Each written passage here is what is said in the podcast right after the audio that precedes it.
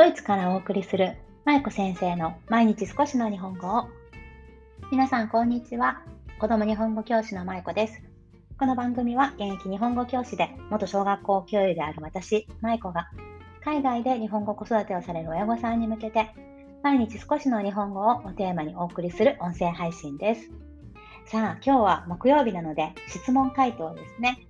毎週木曜日はいつも皆さんからいただくご質問に回答させていただく回としています。この質問回答の回はね、なぜかいつも一番よく聞かれる回でして、あの1週間の中でね。まあ、質問回答と、あと、なぜかほっこり会も皆さんすごく聞いてくださっているので、いつもありがたいなと思って、はい、頑張っています。さあ、今日は日本語レッスン受けるならオンラインとオフラインどっちがいいですかということでご質問をいただいたので回答していきたいと思います。皆さんはオンラインレッスンまたはオフライン対面のレッスンですね。どちらか受けられていますか？皆さんがというか皆さんのお子さんはですね。また受けられている方はどっちがいいと思いますか？受けられてない方もですけど、まあ、どっちがいいですか？えっ、ー、とね、今回のご質問は、インスタグラムの DM の方でいただいたご質問です。ちょっと簡単に、あの、要所要所はしょりながらですけど、読ませていただきます。まいこ先生、こんにちは。今、子供、かっこ3歳に、日本語レッスンを受けさせようか迷っています。車で15分ぐらいのところに日本語の継承語教室があるので、そこに通おうかと思っているのですが、下の子供がまだ小さいため、オンラインの方がいいのかもとも思います。舞子先生ならどちらを選ばれますか？というご質問をいただきました。ご質問者さんありがとうございます。うーん、そうですね。オンラインとオフラインどちらも選択できる環境にあるっていうことですよね。お子さんが3歳とまだ下のお子さんも小さいと書かれているので、まあ、お二人いらっしゃるのかな？で、上のお子さんの方に日本語のレッスンを受けさせたいと思っているけど、オンラインとオフラインとどちらの方がいいと思いますかというご質問ですね。あの、オンラインとオフラインがどちらも選べる環境って羨ましいですよね。ね、その近くにやっぱり継承語教室とか補習校とかがないご家庭の方もたくさんいらっしゃるので、ね、選べ選べるというのはまずすごくいいなと私はちょっと感じました。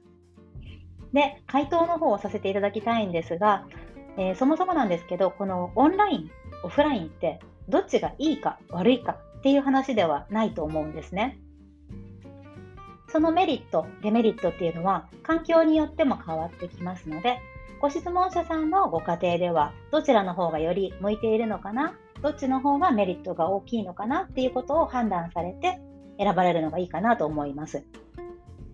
で、今日は判断材料になるように、そのオンラインとオフラインのそれぞれの特徴や、あとはメリットとかデメリットをまとめていきたいと思います。今ね、オンラインとかオフラインのレッスンどっちにしようかなとか、これから日本語教室に子供を通わせたいんだけど、どうしようかなと悩まれている方にもぜひ聞いていただけたらと思います。ね、あのオンラインとオフラインってそれぞれニーズも違いますし親御さん、来られる親御さんの悩みっていうのも違うんですよね。で、オンラインの方からまずお話ししていきたいんですけど、特徴としては、まずオンラインレッスンというものをお話ししていきますが、オンラインレッスンは、インターネットとパソコンを使って、決まった時間に画面の前でレッスンを受けるというスタイル。これがオンラインレッスンになると思います。で、マンツーマンでされている教室さんもあれば、あとはグループレッスンで何名かあの複数の人数でレッスンを一緒に受けるっていうところもありますよね。ほとんどの教室さんは多分、Zoom のツールを使っていらっしゃるところ、あのオンラインツール、会議ツールのね、Zoom を使っていらっしゃるところが多いんじゃないかなという印象ですが、一部、Skype とか、あと Google Meet とかね、そういったものを使われているところもあるように思います。で、メリットの方ですが、オンライン、オンラインレッスンのメリットとしては、やっぱりダントツで場所を選ばずに、ね、お家にいながら受けられるっていうこと、これが一番大きいメリットじゃないかなと思うんですね。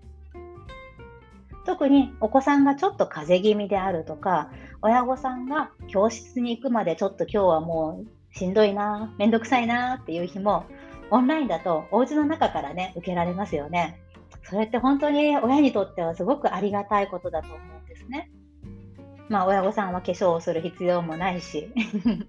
ね、あの渋滞の中車を運転する必要もないし、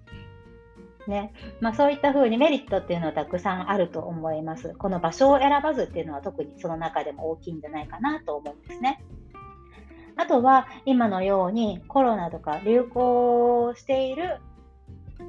病気とか感染症がある場合にはこういったこともあの関係なくオンラインレッスンっていうのを受けることができますよね。でまたこのかい、えーと、質問者さんも書いてくださってましたけど下のお子さんがまだ小さいっていうことってね結構日本語教室に通われる方にとっては大変なんじゃないかなと思うんですね。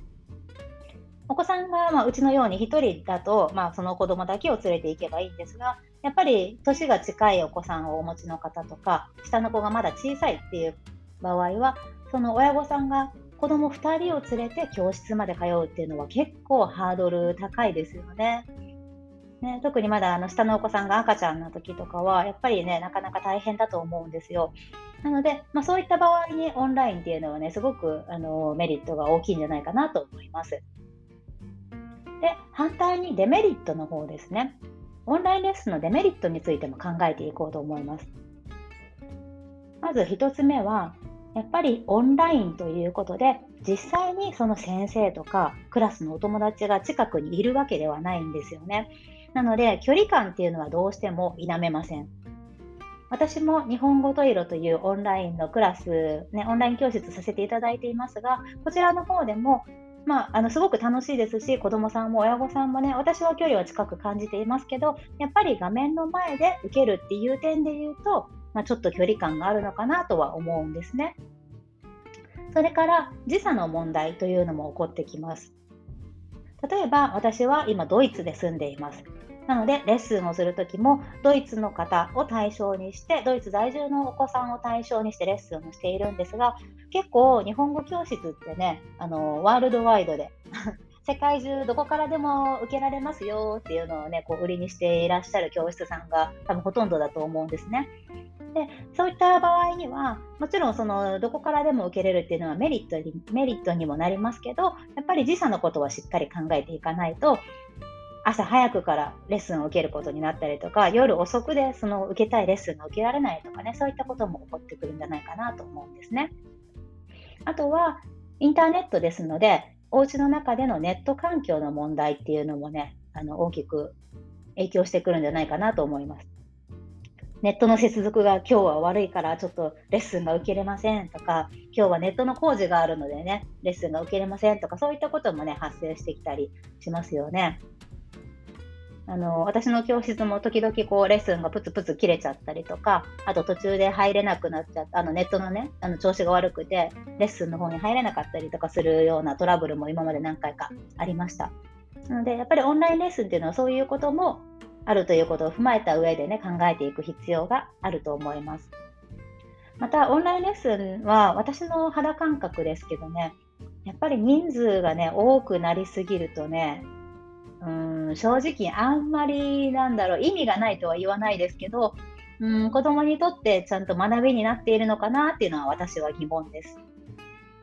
私の肌感覚だと、まあ、マックス5人ぐらいまでかな。まあ、5人でも私はちょっと多いなと自分ではね、私がするなら5人は多いなと思ってるんですけど、まあ、そういったちょっと人数の問題もあるかなと思います。オンラインなのでね、つなごうと思ったら10人でも100人でもつなげるんですけど、あのこういった日本語のレッスンって何が大事かってインタラクティブなやり取りその相互的なやり取りっていうのが一番大事だと思うんですよね。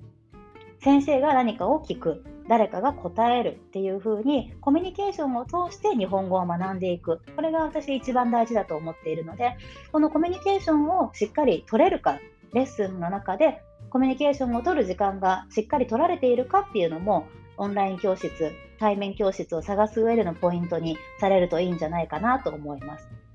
子ども自身が発言する時間はどれぐらいあるのかね、先生が子供に問いかけてくれる回数は多いのかそういったところもね、しっかり私は見ていく必要があるんじゃないかなと思っています。はい。